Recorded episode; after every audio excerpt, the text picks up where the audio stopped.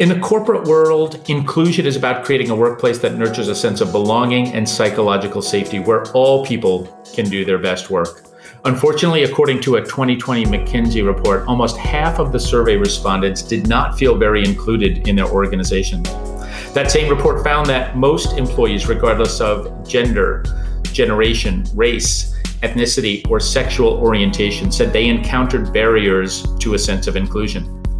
I'm Greg Pryor from Workday. Today on the Workday podcast, we're talking about how inclusion fuels innovation and how truly successful companies cultivate a sense of belonging in the workplace.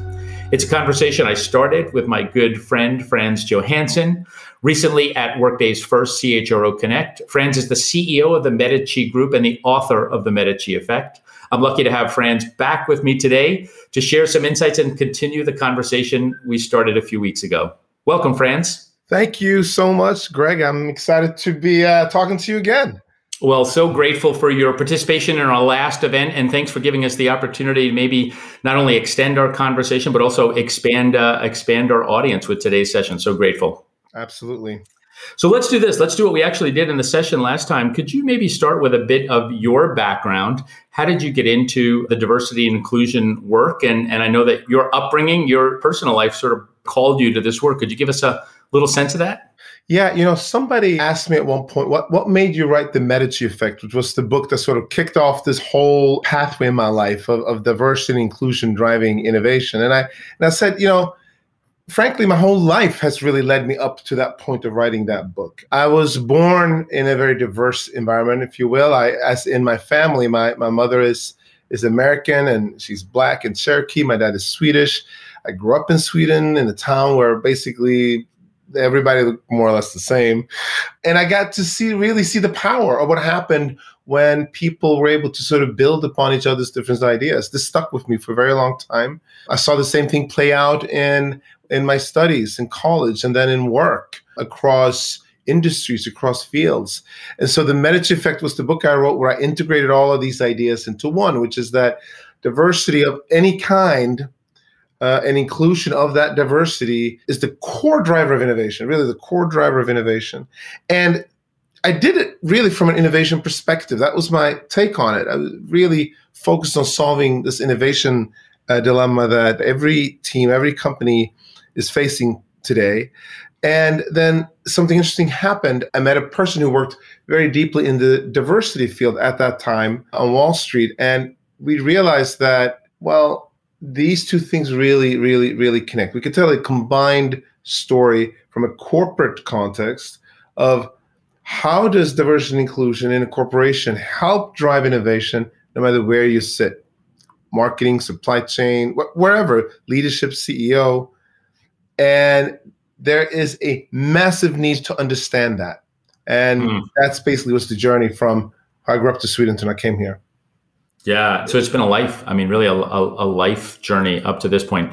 So I am a huge fan, and you were kind enough to share at our event uh, the Medici inclusion model. I, I, was first introduced to it back when we met at the Great Place to Work yes. conference. Our, our, good friend Michael Bush introduced us, and, and I was, I have to say, just really blown away, really impacted by that as a as a way to think about things. I know typically you presented that before with the benefit of slides and visuals, and I know we don't have those in today's audio only podcast, but could you share some of the ideas and concepts behind that for yeah i mean there's so much that's baked into to the inclusion model and so it's turned out to be a very very powerful tool to help people understand and leaders and teams understand exactly how does diversity inclusion drive performance drive innovation.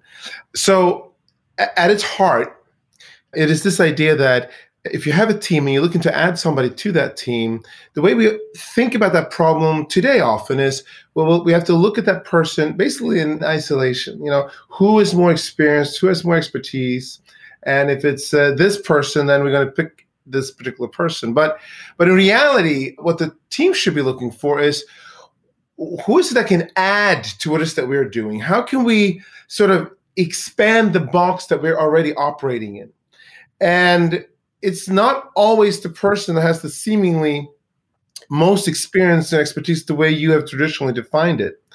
And this is a person that we call Louise. This is a person that comes in that is a bit outside of the norm for the team already in place. And as such, Louise is able to help this team expand the box of opportunities. Now, that becomes a sort of a key piece of understanding why diversity matters. But then there's the second half of this, which is just because Louise is there does not mean that the team will accept who Louise is or what she's contributing. And in fact, they could have invited her. They could eagerly have invited Louise. And yet, the actions, the decisions, what really matters uh, in the discussion means that she's effectively shut out. And often, actually, she would leave in a situation like that. But even if she doesn't, it is as if that perspective really isn't there. Or even worse, Louise understands that this is happening. And so she starts to adjust who she is. And visually, you can think of it as the representation of she is it's just shrinking, shrinking, shrinking, leaving all those pieces uh, that sort of makes up who she is behind. She doesn't bring them to work. And effectively, it is that she has squeezed herself into this original box that the team operated under. Again, the team here doesn't really benefit from Louise's diverse perspective. And Louise certainly does not feel a sense of psychological safety or belonging or that she's bringing her true self to work. So you really just missed opportunities all around. And when I use this model to describe the question of diversity and inclusion for teams, it has turned into just such a powerful way of understanding it because it enables anyone really to very quickly grasp the core pieces of this equation. And then they have to say, what do I need? Do I need more diversity? If I have it, how can I create inclusion and belonging? Yeah, big fan. You you were kind enough as well to share that at Workday's Vibe Week, a week that we committed to helping value inclusion, belonging, and equity. And so, so many of us at Workday talk about the Louise example. I love the way it personalizes things to say, "Gosh, I might have a different person uh, in this context, but." But it really gets to you know some of the things we see in this human identity theory. We have these two very powerful needs one to be different and to bring our diversity and the other to fit in and yes. unfortunately, this is the way our brains work. I just love when I think about that, personalizing it to Louise. Am I creating this space for Louise or or Larry or or you know whoever that may right. be to to bring their best self, but also feel included and feel connected. This idea of belonging. I think you were obviously way way ahead of your time, but this so crazy powerful. Just picking up what you said there, Greg. Basically, if we can't get that piece right, then we can't understand the power of diversity. Because here's the here's the truth. there are teams that have good inclusion and a strong sense of belonging that are not diverse. So like homogeneous, like the reason we're talking about inclusion and belonging to begin with is linked to diversity because it is much easier, although not a gimme, but it's much easier to do that with teams where people are very much similar. You know, I, I like to describe the decision making process for a team like that as very different from the decision making process of a diverse team. You know, a homogeneous team, people kind of look around and go like, "Have we discussed this enough? Are we good?" And you can kind of get the feeling, "Yeah, yeah, we're all kind of good." And and the team sort of arrives at that at a at an intuitive moment in time where it's like, "Whoa, yeah, that's that's right." With a diverse team, you know, conversation can keep on going for quite some time. Maybe shouldn't, but but that that's the piece where if it's inclusive if it's inclusive so i'm curious you talk about this from how it resonates at workday what is it you've seen that's been powerful in this at at workday or, or with some of the customers that you have i think it's exactly as you've talked about which is it's that balance it's that balance and you need social cohesion you need people to feel like we're following common purpose like you, you've got that sense of, of connection and at the same time you need diverse perspective. And I think, at least from where I sit, I'd love to hear examples from you. That edge is where innovation happens. Yes. Where you've got the psychological safety. As I talk to our customers and I think about at Workday, we have both a social cohesion where we have each other's back, where we feel supported. And we feel that so much so that people feel comfortable to introduce a new idea, to take a risk. But I'd love to hear maybe some examples because I think that's the fertile ground for, for well, innovation is that edge. Yeah, it is. Our basic belief that with our product that we call Renaissance, we really help teams become exceptionally high performing, innovative, and able to sort of deliver on their on their milestones through the explicit use of diversity and inclusion. This is the thing that is very different. Most teams don't have those tools in their tool bag. And you can start seeing how it play out in business results. So with one with one customer, this person's team was very not diverse. Let's just be clear. Okay. It had pretty much one gender, one race, white and male. And there was an explicit desire for this customer, for this leader, that they wanted a diverse team and they wanted it because they needed to really achieve a new set of milestones. But the idea was still fairly abstract. Like, how does that play out in practice? Well, the first thing was how do you quickly try to get diversified team like that? I mean, some choices may have to do with the new people that you bring in, and you have to be diligent about that. But it was got very, really creative. You know, it's like in some cases, could we create dotted line relationship with with people in another part of the company to sort of they could be part of certain meetings of ours, part of a certain cadence, and in doing so, they started seeing the difference in results very quickly. It was just a question of putting more people of diversity on the team, more women, more people of color, and internationally, and then creating dotted line relationships to further enhance that. And you know, within six months, that team looked completely different. It grown really from five people to eight, and there'd been some replacement. Now, what was the outcome of that? Growth in sales at 60%, far higher than had been expected. They had one international site before this started. This is a media company. Within two years, I think it was 18 months to two years, they had 12, all kinds of awards, stories, digital, print, that they hadn't received either ever or in years and years and years. Where did those stories come from? Those story ideas? They were coming from a team that was looking at things from a very diverse perspective. It was quite remarkable that over those course of the two years, this team asked the leader to put together a list of things that he believed this team were able to accomplish that they wouldn't have necessarily accomplished without the additional diversity. In other words, the past team. And that list went on for pages. Mm. Now, once you have that, my God, like, why wouldn't you want more of it? But it does require inclusion and belonging. It does require that people that are part of that team feels that they can contribute and feels that they're part of the solution. Yeah, absolutely. So let me ask you last summer's social justice protests really put a fine point on on a topic we've been working on for so long. And candidly i mean we, we talked about in this in our chro Co- connect event that candidly our outcomes that we've had for so long have not met our intentions. We've had these intentions we've had these aspirations but we've really not moved the meter in a meaningful way. People i talk to suggest that we're at an inflection point we're at a tipping point. There's a different energy in today's world than may have been before this last summer what what are you seeing? How are you seeing people moving where they're going to make impact here, where they're going to create a sense of belonging? Or am I not reading the tea leaves? Is is no, I, I fully agree. So we have the events of the past summer. It became a, a, a flashpoint for for organizations for sure.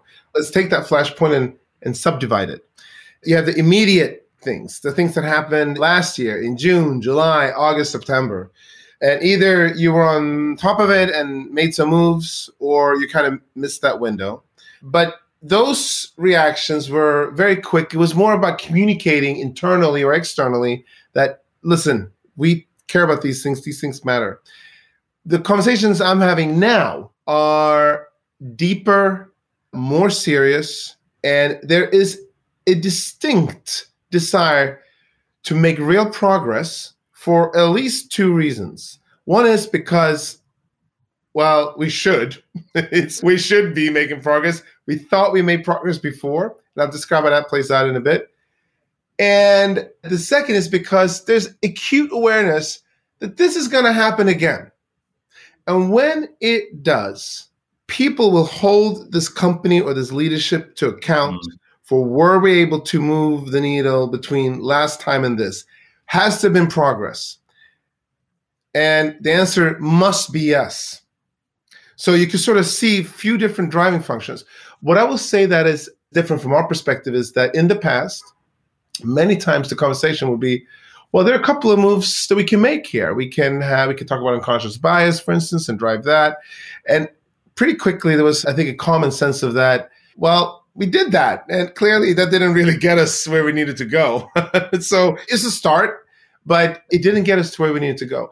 And what I'm seeing at C suite levels for sure is an immense desire to make this into an overall part of business. And I don't mm. believe that the knowledge is there or that the examples are there. That's why we've been so busy because that's all we've been doing for the you know, past 10 years. So, how can I, as a CEO, speak with authenticity and genuineness about issues around diversity, equity, inclusion, while also making sure that I am speaking to the business success of the company that I'm running? I've never had more conversation about that than I have over the past six months. I mean, it's just overwhelming. Multiple times a week, I'm talking to some C level executive that is looking to get an answer to that question. I know that to your point, it's really about connecting it to the business, which is when it sticks, right? When people who are in the business of business, what are what are two or three suggestions? What are two or three actions, if you will? Uh, how are people moving that from that heritage goal setting of we want to do better at this to really what what we at Workday call goal getting? How are people yeah. making that actually happen? Three things that I think are standing out for me. Let me just take a strategic lens on it first. Number one, if you are finding yourself ending up in a conversation about research and data, you will not win that game. There is enough research, there's tremendous amount of data. That's not going to move the needle for your company. So that's my first point. Okay. The second one is that what is going to move the needle is going to be experience. I believe that leaders make decisions based off a simple heuristic. Have what I'm trying to do now worked in the past or hasn't it? Whatever's worked in the past, I'm going to do more of. And whatever didn't, well, I'm going to try to stay away from that. It's not completely black or white, but it's a fairly simple way of understanding decision making. What we need are leaders to get to experience the positive business benefits of a DEI. And then lastly, how do you get that? Trust it. Trust that diversity and inclusion will drive performance and then look for it. You can look for it, but trust it because that is ultimately how we help our customers be successful. Here's a move that you can apply. Trust the move. And when they do that, they come back to us and say, This is magical. We, I, I don't even understand how this played out. Like, we have a move called unusual suspects. How do you bring in an unusual suspect to your meeting with your team? Not the usual suspects, but the unusual suspects. Yeah, yeah, yeah. I've heard this. No, rigorously applied, understand how to do, and then, wow, this is magical. Did not expect this to happen. Did not becomes part of a team habit, a way they operate. All right, let's go to another move. Might have to do with micro teams. People hesitate to speak up in a larger group. Say a team, because they have like eight people on a Zoom call. Find time to break it out groups of twos or threes. Discuss it for two, three, four minutes within those smaller groups, then come together. And the inclusion level will skyrise. Mm-hmm. Seeing this, the data around this is exceptional. So those are some examples.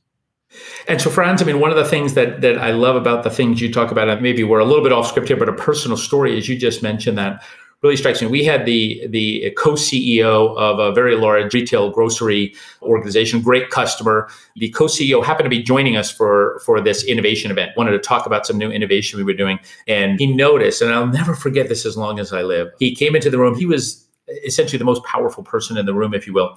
He noticed that there was a person, it happened to be a woman, who was not sitting at the table. There weren't enough seats at the table in a relatively small conference room he noticed that her seat was off in the back of the room. And he said to her, and I'll never, he said to the group, he said, please take my seat at the table. I grew up in the retail shopping world, if you will. He said, very often back in the storerooms, we would sit on carts, fruit carts. And so he had happened to have his suitcase there. He put the handle down, he sat on his suitcase. and said, This is where I am most comfortable. This is what we used to do back in the stores back in the early days. And I will never forget the impact of the most powerful person in that room, notionally, who then invited someone and said, I want you to have my seat at the table. To your point, it set a tone for that meeting of collaboration. It set a tone for that meeting of inclusion. It invited everyone. One simple thing, and it was candidly one of the most powerful things I've seen in my business life of that bringing people's voices in.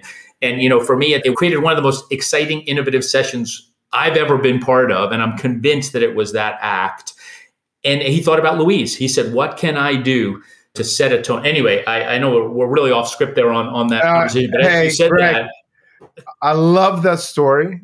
And I think that what you really want is a team for where that starts becoming simply the way. Mm-hmm. Is somebody not talking at all? Why is that? Come on, join in the conversation. Because otherwise, like, why are you invited? and look, not everybody is equally comfortable sharing in in in the same type of form. So over time, one has to think about that. There's different types of ways of, of, of sharing this. Just one quick example about this is you, are seeing much more focus now on neurodiversity. And people, for instance, that might be on the spectrum for Asperger's may not be as comfortable talking directly in a group live.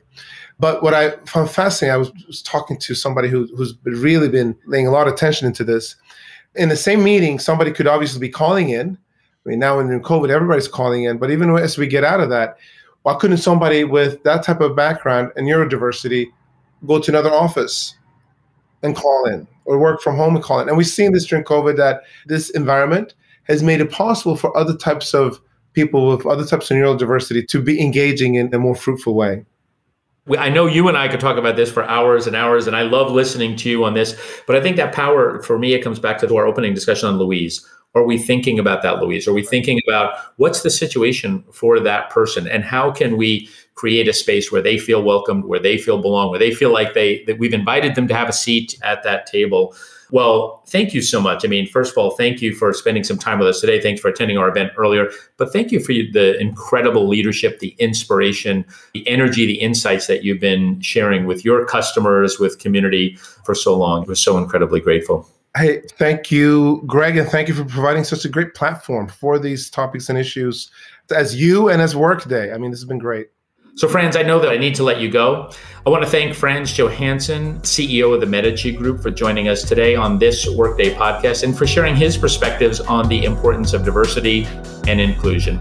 Thanks so much and have a great workday.